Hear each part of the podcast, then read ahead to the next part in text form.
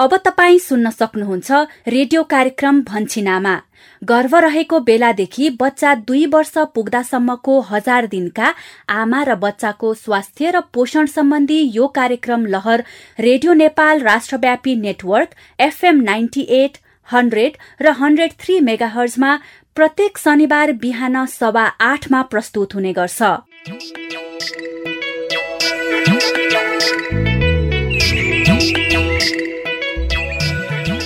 नमस्कार। रेडियो कार्यक्रम लहर भन्छिन आमाको नयाँ एक सय एकासीौं भागमा स्वागत गर्छु। म यशोदा। रेडियो कार्यक्रम लहर भन्छिन आमामा हामी हरेक साता। यसै समय हजार दिने आमा र बच्चाको स्वास्थ्य र पोषणका विषय वस्तुहरू समेट्छौ। यिनै विषयमा तपाईँ हाम्रै बस्ती र समुदायका कथा सुन्छौ। साथमा तपाईँकै अनुभवहरूलाई समेट्छौ। अब भने हामी कार्यक्रम भन्छिन आमाको आजको नियमित छलफलतिर लागौं। रेडियो कार्यक्रम लहर भन्छिन आमामा गएको साता हामीले विगत दुई महिना यता कार्यक्रमभित्र समेटिएका विषयवस्तु एवं नाटक श्रृङ्खलाको सार संक्षेप सुन्यौं। कार्यक्रममा आज हामी खाना तयार गर्नु र खानु अनि बच्चालाई खुवाउनु अघि साबुन पानीले हात धुनुको फाइदा बारेमा सन्देश समेटिएको मूलपानी गाउँको नाटक श्रृङ्खला अब साग सब्जी पखाल्दा पानी चलाइहालिन्छ क्यारे। त्यति भएपछि किटाणु त मरिहाल्ला नि नानी होइन र? पानीले मात्र पखाल्दैमा हातमा रहेका रोगका किटाणुहरू त मर्दैन नि काकी। रोगका किटाणु मार्नको लागि त बेला बेलामा साबुन पानीले मिची मिची हात धुनै पर्छ। अनि कार्यक्रम भन्छिन आमा सुनेर आफ्ना व्यवहार परिवर्तन गर्न उत्प्रेरित हुनुभएका तपाईँ श्रोताका अनुभव एवं कार्यक्रमका बारेमा तपाईँका महत्वपूर्ण प्रतिक्रिया समेटिएको सामग्री पनि सुन्नेछौ। यो भन्छिन आमा कार्यक्रमदेखि चाहिँ कोरोनाको उसमा बिस सेकेन्डसम्म मिची मिची हात धुनु पर्छ भन्ने चाहिँ अहिले चाहिँ संसारैभरि लागू भइरहेछ। साथमा अन्य सन्देशमूलक सामग्रीहरू त छँदैछन्। आउनुहोस्। अबको करिब आधा घण्टा सँगसँगै छलफल गरौं। छलफलको सुरुवात गरौं नाटक श्रृङ्खलाबाट आजको मूलपानीको नाटक श्रृङ्खला खाना तयार गर्नु र खानु र बच्चालाई खुवाउनु अघि साबुन पानीले हात धुनुको फाइदाका विषयमा केन्द्रित छ। नमस्कार म शशिकला आमा। मूलपानीको कथामा गएको सातासम्म आइपुग्दा जानुकाले दुध डेरीमा काम सुरु गरेकी छिन्। उता शर्मिलाले तालिम लिइवरी श्रीमान विकाससँगै मिलेर मोबाइल बनाउने काम गर्दै आएकी छिन्। यता सङ्गीता र अरुण विवाह गर्ने निर्णयमा पुगेका छन्। तर कहिले भन्ने चाहिँ अझै थाहा छैन। अनि रमेशले विदेशमा सिकेको सिप र नयाँ सोचको प्रयोगले विजय र नेत्रलालको दुध डेरीले नयाँ गति लिइरहेको छ। तर रमेशले विजयको दुध डेरीमा काम गरेको गोपाललाई भने पटक्कै मन परेको छैन। आफूसँगै मिलेर होटेल व्यवसाय नगरी विजयसँग सहकार्य गरेको भनेर गोपाल रमेशसँग असन्तुष्ट छन्। यो असन्तुष्टिले रमेश प्रतिको गोपालको व्यवहार कस्तो हुँदै जाला? यो कुरा त बिस्तारै थाहा हुँदै जाला। अहिलेको लागि भने म तपाईँलाई सन्चो मायाको घरमा लिएर जाँदैछु। जहाँ स्वास्थ्य संस्था जाने बेला बाटो परेको भन्दै आज सन्चो मायालाई भेट्न सङ्गीता उनको घरमै पुगेकी छिन्।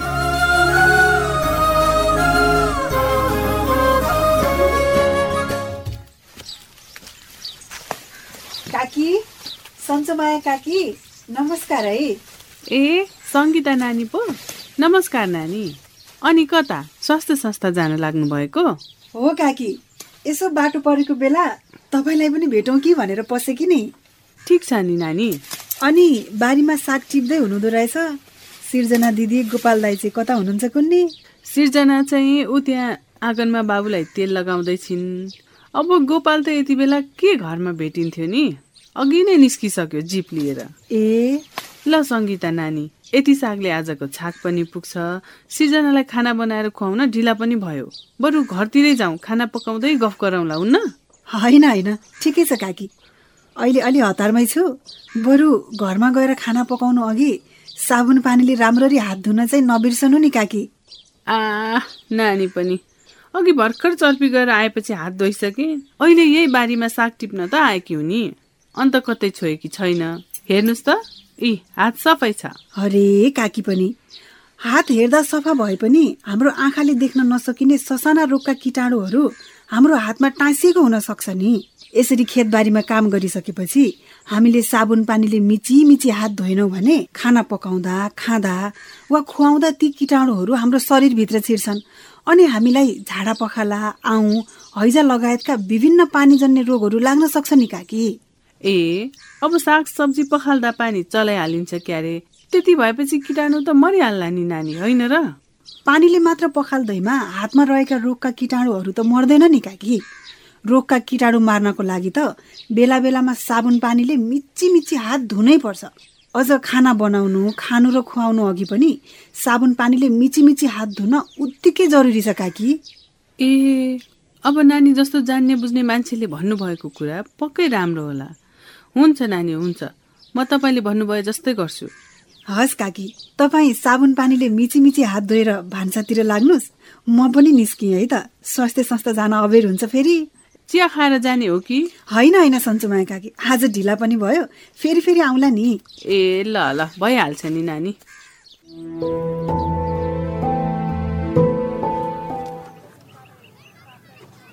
विजय दाई ए विजय दाई चाहिँ भन्नु पर्यो। सामान मिलाएर राख्नु भएको छ नि। ए एकछिन है गोपाल भाइ। म यहाँ मिलाउँदैछु ल ल ल ल सक्यो जाउँ गोपाल भाइ ल जाउँ है त दाई ल जाउँ जाउँ कहिले काहीँ त विजय दाई तपाईँको मेहनत देखेर पनि चाहिँ भन्नु पर्यो डाइ लाग्छ हौ कता कता मात्र भ्याउनुहुन्छ कि तरकारी फलाउन पनि भ्याउनु भएकै छ अ, दुध डेरी पनि चलाउनु भएको छ अझ बजारसम्म बेच्न पनि आफै जानुहुन्छ। ल हेर त। म एक्लोले त कहाँ यो सबै कुरा भ्याउनु र भाइ? यसमा त मेरो परिवार नेत्रलालजी रमेश अनि तिम्रो पनि त साथ छ नि। अरू सबै त ठिकै हो तर चाहिँ भन्न पर्यो ती रमेश दाईलाई कामको जस दिएको चाहिँ मन परेन है विजय दाई मलाई त। ल के भनेको गोपाल भाइ? तिमी आफै हेर न। रमेश आएपछि हाम्रो डेरी व्यवसायले कसरी फड्को मारेको छ? दुध सङ्कलन बढेको छ। दुधजन्य पदार्थ जस्तै खुवा पनिर घिउ लगायतका उत्पादन पनि बढेको छ। अनि यो सबै रमेशकै सोच र सिप त हो नि। चाहिँ भन्न पर्यो आफू त सिधा कुरा गर्ने मान्छे। तपाईँलाई चित्त नदुखोस् दाई तर कुरो के भने नि रमेशलाई तपाईँले के डेरीमा काम दिनु भएको थियो? डेरीको मालिकै मै हुँ जस्तो फुर्ती दिन्छ नि त। ल के भने फेरि उसले? एक त मलाई उनले डेरीमा काम गरेको पटक्कै मन परेको छैन चाहिँ भन्न पर्यो अब आफै भन्नुहोस् त दाई त्यत्रो वर्ष विदेशमा काम गरेर आएको मान्छे आफै के गर्न छोडेर डेरीमा जागिर खाएर बस्छन् त? जागिर खान त के नराम्रो काम भयो र भाइ? तिमी पनि काम नराम्रो भन्या कहाँ हो र दाई? चाहिँ भन्न पर्यो सुहाउनु परेन। अझ डेरी मालिक नै आफै हुँ भने चाहिँ फुर्ती लगाएर हिँड्छन् भने। फसलाउनै दाई होस् गर्नुहोस्। ए भाइ तिमी पनि यसरी अरूको नराम्रो कुरा काट्दै हिँड्नु राम्रो होइन है भाइ? कहाँ कुरा काटेको हो त दाई? यसो दाईसँग कुरोमा कुरो उठेको भएर मनमा लागेको कुरा भनिहालेको नि। आफ्नो फेरि मनमा फिटिक्कै कुरा अडिँदैन।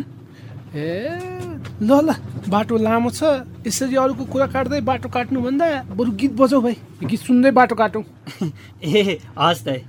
मलाई अमेरिका यही मलाई जापान पनि यही। लौ लौ यही गीत सुनाउँदै ल।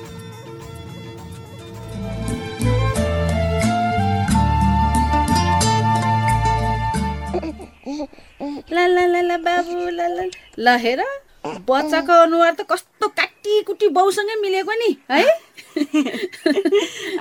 हजुरआमा सबैले त्यसै भन्छन्। त्यही त।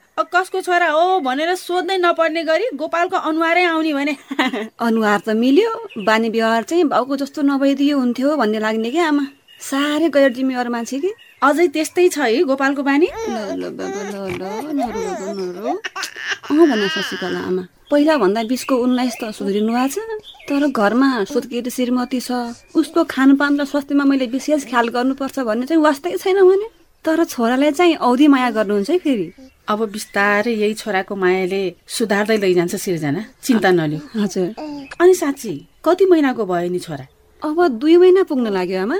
लौ हेर अस्ति भर्खर जस्तो लाग्छ। कति छिटो दुई महिना पुगिसकेछ है। हजुर बच्चाहरू जन्मेपछि हुर्कन त समय नै लाग्दैन भने। अँ त्यसै भनौँ आमा तर आमा मेरो बाबु समय अगावै आठ महिनामै जन्मिएको भएर होला। अरू बच्चा जस्तो स्वस्थ देखिँदैन। बच्चाले राम्रोसँग आमाको दुध खाइदिने हो भने त पर्याप्त पोषण पाउँछन्।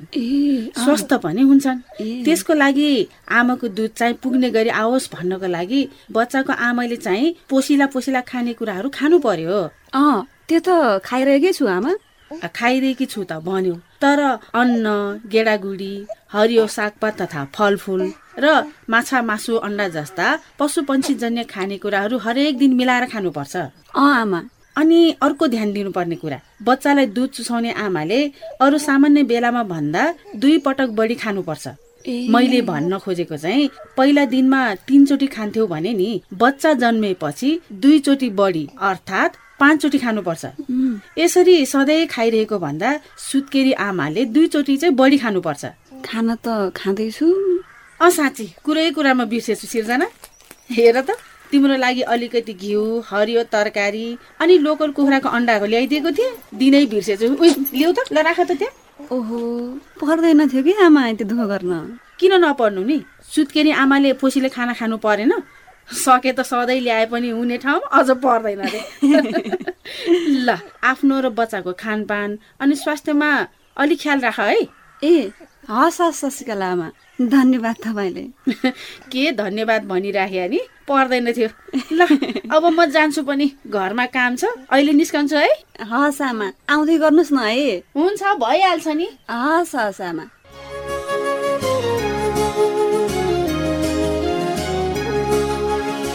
आज सृजनासँग भेटेर पनि राम्रै भयो। आमाले पोसिलो खानेकुरा खान पाए। दुध राम्ररी आउँछ। दुध राम्ररी आए। बच्चाले चाहिने मात्रामा आमाको दुध खान पाउँछ। बच्चालाई दुध चुसाउने आमाको खानपान र पोषणका बारेमा उसलाई मैले जाने बुझेको यति कुरा भए पनि बताउन पाए। उता सङ्गीताले पनि सिर्जनाको सासु सन्चो मायालाई साबुन पानीले हात धुनुपर्ने जोखिमपूर्ण अवस्थाको बारेमा बताइन् खाना बनाउनु खानु र खुवाउनु अघि पनि साबुन पानीले मिची मिची हात धुनु उत्तिकै जरुरी छ भनेर पनि बताइन्। आशा गरौँ सन्चो मायाले यो कुरालाई व्यवहारमा लागू गर्छिन्।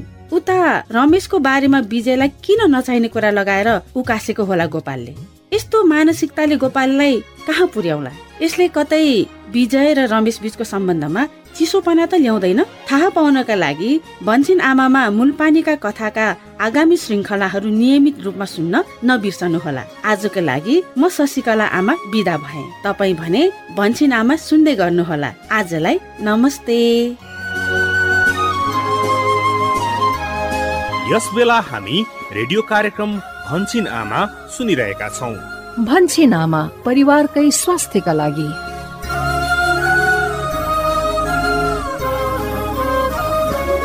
कार्यक्रम भन्छिन आमामा भर्खरै हामीले खाना तयार गर्नु खानु र बच्चालाई खुवाउनु अघि साबुन पानीले हात धुनुको फाइदाका विषयमा नाटक श्रृङ्खला सुन्यौं। कार्यक्रममा अब भने हामी भन्छिन आमा सुनेर आफ्नो व्यवहार परिवर्तन गर्न उत्प्रेरित हुनुभएका तपाई श्रोताका अनुभव एवं कार्यक्रमका बारेमा तपाईँका महत्वपूर्ण प्रतिक्रिया सुन्नतिर लागौं। प्रस्तुतिमा हुनुहुन्छ सहकर्मी गोविन्द। गर्भमा आएदेखि बच्चा दुई वर्ष हुन्जेलसम्मको अवधि आमा र बच्चाको लागि महत्वपूर्ण समय हो। यो समयलाई हामी हजार दिने अवधि पनि भन्दछौ। यो अवधिमा आमा र बच्चाको स्वास्थ्य र पोषणमा विशेष ध्यान दिनुपर्छ किनभने यो बेलाको स्याहारले बच्चाको दिमागको अस्सी प्रतिशत वृद्धि विकास गर्न मद्दत गर्छ। रेडियो कार्यक्रम लहर भन्छिन आमाले यही मूल सन्देशलाई आधार मान्दै विगत आठ वर्षदेखि रेडियो अभियान मार्फत निरन्तर तपाईँ श्रोता सहभागीलाई सचेत गराउँदै व्यवहार परिवर्तनका लागि उत्प्रेरित गर्दै आएको छ। यही क्रममा धेरै श्रोताले हामीलाई कार्यक्रमबाट सिके जानेको र व्यवहारमा लागू गरेको अनुभव तथा कार्यक्रमले पारेको प्रभावको बारेमा बताउनु भएको छ।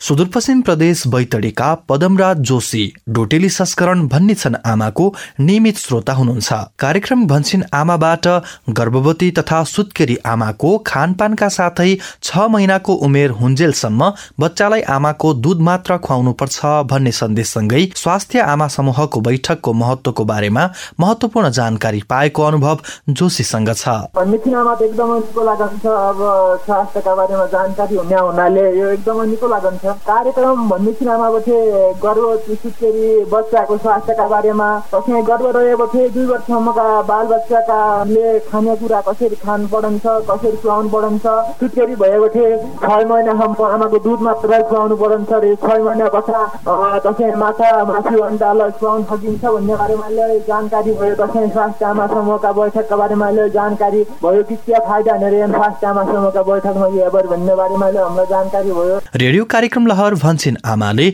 दूर दराजमा रहेका हजार दिने आमा बच्चा र तिनका परिवारलाई स्वास्थ्य र पोषणका सवालमा विभिन्न उपयोगी सन्देश दिने प्रयास गरिरहँदा कार्यक्रमले महिलाको स्वास्थ्यसँगै जीवन पद्धति र महिला सशक्तिकरणमा ठूलो भूमिका खेलेको ठम्याइ छ। लुम्बिनी प्रदेश बर्दियाका पवन चौधरी। सुन्छु मलाई चाहिँ एकदम राम्रो लाग्छ होइन? हाम्रा हजार दिनका आमाहरूको लागि पनि एकदम सन्देशमूलक कार्यक्रम छ होइन? त्यसकारण पनि एकदम राम्रो लाग्छ मलाई। पहिल्यैदेखि हामी भन्थ्यौँ नि चाहिँ महिलाहरू चाहिँ घरको काम बाहेक अरू केही पनि गर्न सक्दैनन् भन्ने कुरा। अनि यो कार्यक्रम सुनिसकेपछि चाहिँ म लगायत अरू व्यक्तिहरूले पनि के सिकेका छन् भने पुरुष जस्तै महिलाहरूले पनि केही गर्न सक्छन् भन्ने चाहिँ सिकेको छु। हाम्रो छिमेकीमा पनि आमाले आफ्नो बुहारीलाई होइन त केही गर्न सक्दैनस् भन्नुहुन्छ होइन। तर मैले भन्ने गर्छु महिलाहरूले पनि पढेर केही गर्न सक्छन् पढ्न दिनुपर्छ भन्ने गरेको छु। यता प्रदेश एक भोजपुरकी कमला कटुवाल कार्कीलाई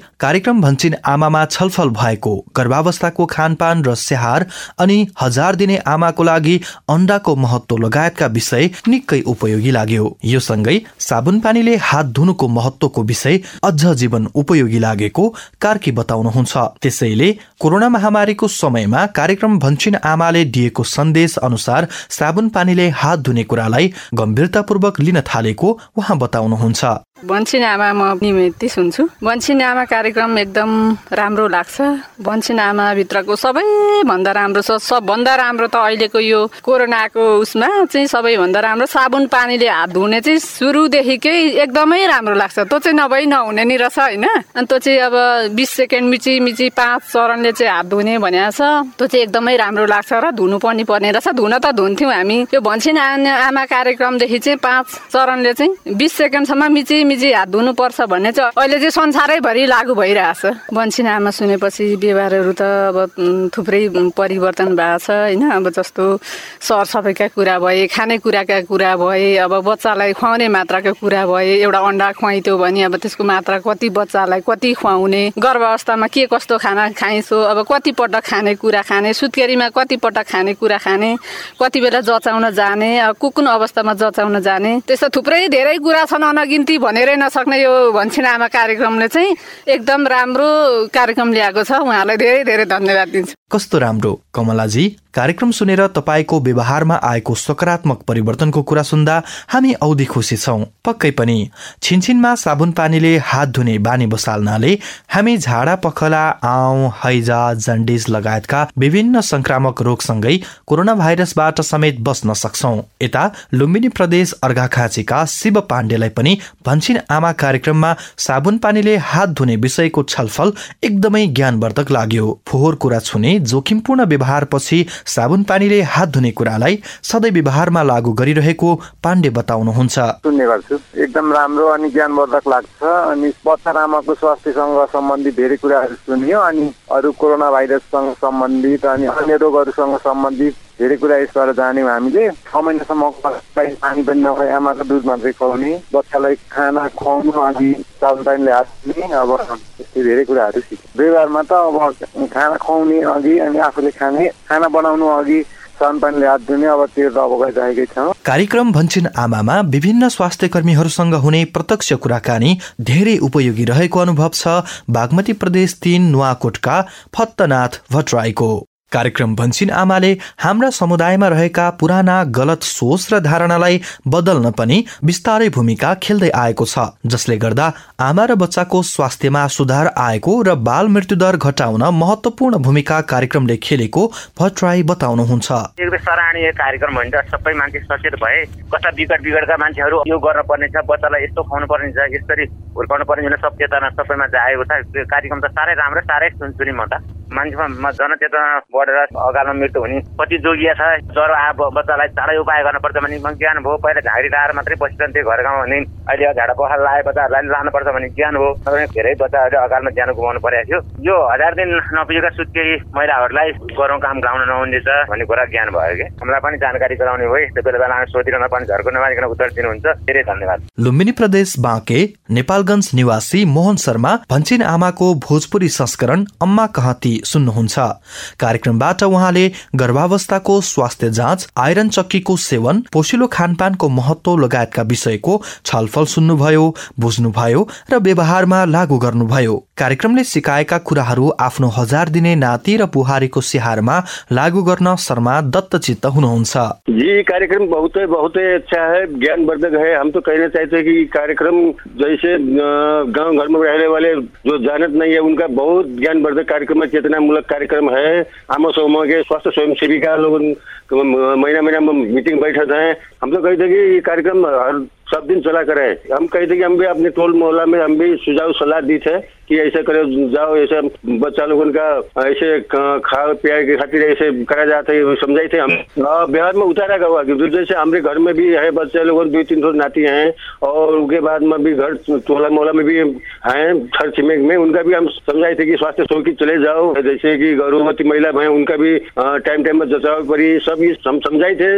लुम्बिनी प्रदेश पाल्पाका सरिता राउतसँग कार्यक्रम भन्छिन आमाबाट बच्चाको खानपान र पोषण अनि स्याहारको बारेमा धेरै कुरा सुनेको र सिकेको अनुभव छ।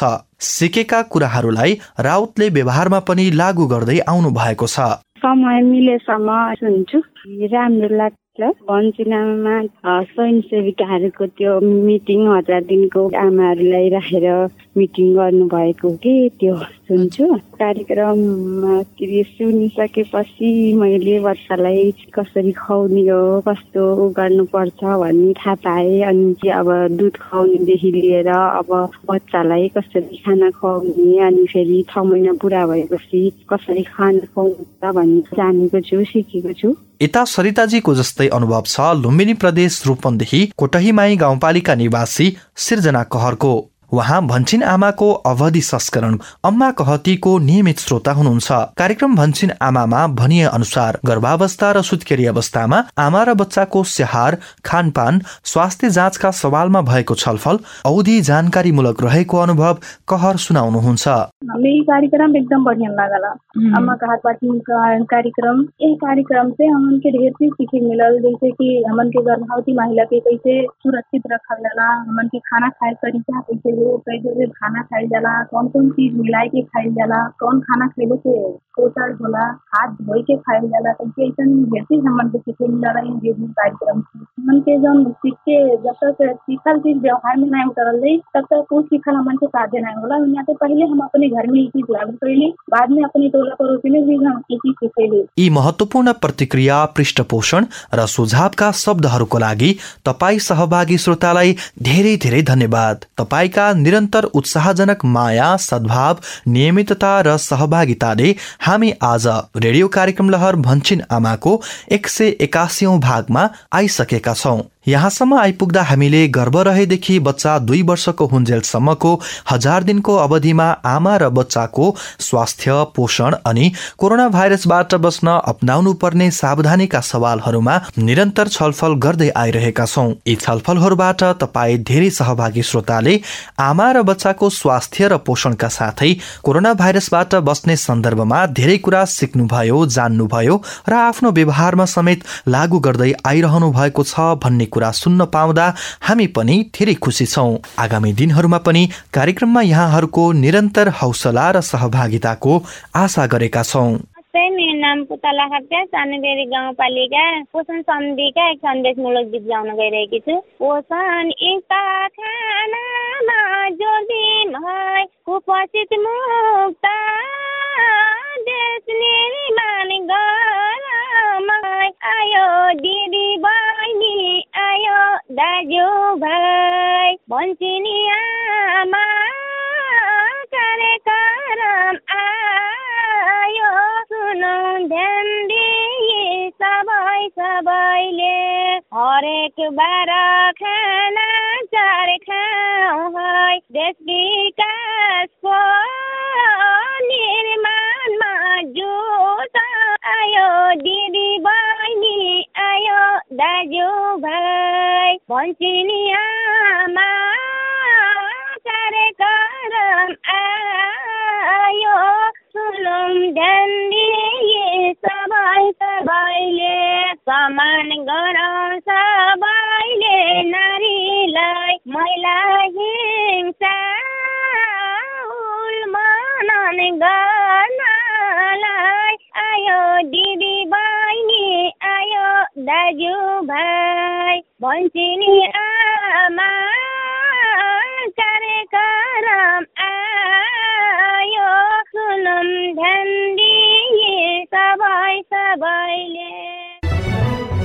कार्यक्रम भन्छिन आमाको एक सय एकासीौं भागमा आज हामीले खाना तयार गर्नु खानु र बच्चालाई खुवाउनु अघि साबुन पानीले हात धुनुको फाइदा भन्ने विषय केन्द्रित नाटक श्रृंखला अनि कार्यक्रम भन्छिन आमा सुनेर आफ्ना व्यवहार परिवर्तन गर्न उत्प्रेरित हुनुभएका तपाई श्रोताका अनुभव एवं कार्यक्रमका बारेमा तपाईँका महत्वपूर्ण प्रतिक्रिया सुन्यौं। आशा छ आजको छलफल तपाईँलाई पक्कै पनि उपयोगी भयो होला। कार्यक्रम भन्छिन आमामा। तपाईँ हजार दिने आमा र बच्चाको स्वास्थ्य र पोषण बारे के कुरा सुन्न चाहनुहुन्छ वा कार्यक्रम सुनेर तपाईँमा कुनै व्यवहार परिवर्तन गरेको अनुभव छ र रेडियो मार्फत सुनाउन चाहनुहुन्छ भने हामीलाई फोन गरेर भन्नुहोस् है। फोन गर्ने निशुल्क टेलिफोन नम्बरहरूको बारेमा यो जानकारी। रेडियो कार्यक्रम भन्छिन आमामा फोन गर्नका लागि तपाईँको पैसा नपर्ने नम्बर हो एनटिसी फोनबाट सोह्र साठी शून्य एक शून्य शून्य चार सय सन्ताउन्न र एनसेलबाट अन्ठानब्बे शून्य पन्ध्र एकहत्तर शून्य शून्य शून्य। फोन नम्बर फेरि एकपटक। एनटिसी फोनबाट सोह्र साठी शून्य एक शून्य शून्य चार सय सन्ताउन्न र एनसेलबाट अन्ठानब्बे शून्य पन्ध्र एकहत्तर शून्य शून्य शून्य। हामी तपाईँका सल्लाह सुझाव प्रतिक्रिया र व्यवहार परिवर्तनका अनुभव सुन्न आतुर छौ। हामीलाई अहिले नै फोन गरेर आफ्ना कुरा रेकर्ड गराउनुहोस् है। ओमिक्रोन भेरिएन्ट सम्बन्धी जानकारी। ओमिक्रोन भेरिएन्ट कोभिड नाइन्टिन भाइरसको सबैभन्दा पछिल्लो भेरिएन्ट हो। पहिले दक्षिण अफ्रिकामा पुष्टि भएको यो भेरिएन्ट हाल नेपाल सहित एक सय दस भन्दा बढी मुलुकमा देखिएको छ। कोरोना भाइरसको यस अघिको डेल्टा भेरिएन्ट भन्दा यो ओमिक्रोन दुईदेखि तीन गुणासम्म बढी संक्रामक छ र यसले फोक्सोको साटो श्वास प्रश्वास प्रणालीको माथिल्लो भाग घाँटी श्वास नलीमा बढी असर गर्दछ। कोभिड नाइन्टिन विरुद्धको खोप नलगाएका व्यक्तिको तुलनामा खोप लगाएका व्यक्तिमा कोरोना संक्रमणको सम्भावना कम हुने र संक्रमण भइहाले समेत सिकिस्त बिरामी पर्ने अस्पताल भर्ना हुने वा संक्रमणकै कारण ज्यान जाने सम्भावना कम हुन्छ। पहिले कोभिड नाइन्टिन संक्रमण भइसकेकालाई पनि ओमिक्रोन भेरिएन्टको संक्रमण हुन सक्छ।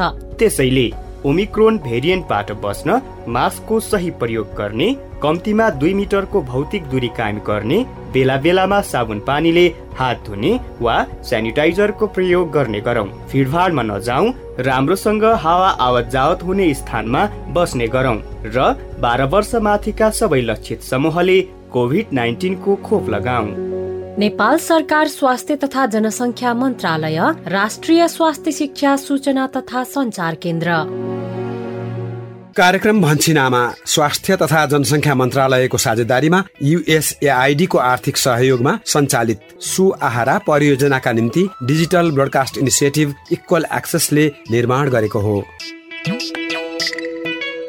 छुट्टिनु अघि छोटो जानकारी। हाम्रो प्रस्तुति रेडियो कार्यक्रम लहर भन्छिन आमाको। स्थानीय भाषागत संस्करणहरू सुदूरपश्चिम प्रदेश केन्द्रित क्षेत्रका लागि डोटेलीमा भन्ने छन् आमा। लुम्बिनी प्रदेश केन्द्रित क्षेत्रका लागि अवधि तथा भोजपुरीमा। अम्मा कहथे र यो सँगै नेपाली भाषामा भन्छिन आमा नाममा देशभरिका डेढ सय भन्दा बढी स्थानीय एफएमहरूबाट हरेक आइतबार बिहान साढे सात बजेदेखि सुन्न र प्रत्यक्ष छलफलमा सहभागी हुन तपाईँलाई हाम्रो सादर आग्रह छ। अब भने आजको लागि रेडियो कार्यक्रम लहर भन्छिन आमाको यो केन्द्रीय संस्करणबाट विदा माग्ने बेला पनि हुने लाग्यो। आजको लागि रेडियो कार्यक्रम लहर भन्छिन आमाका सबै सहकर्मीहरू पवन अनु सुशीला सतीश किस्मती गोविन्द सरिता अनि प्रविधि सहयोगी दिनेश तथा सम्पूर्ण स्थानीय एफएम सहकर्मीहरू सहित म यशोदा पनि विदा भए। अर्को साता फेरि भेटौँला। नमस्ते। भन्छे नामा परिवारकै स्वास्थ्यका लागि।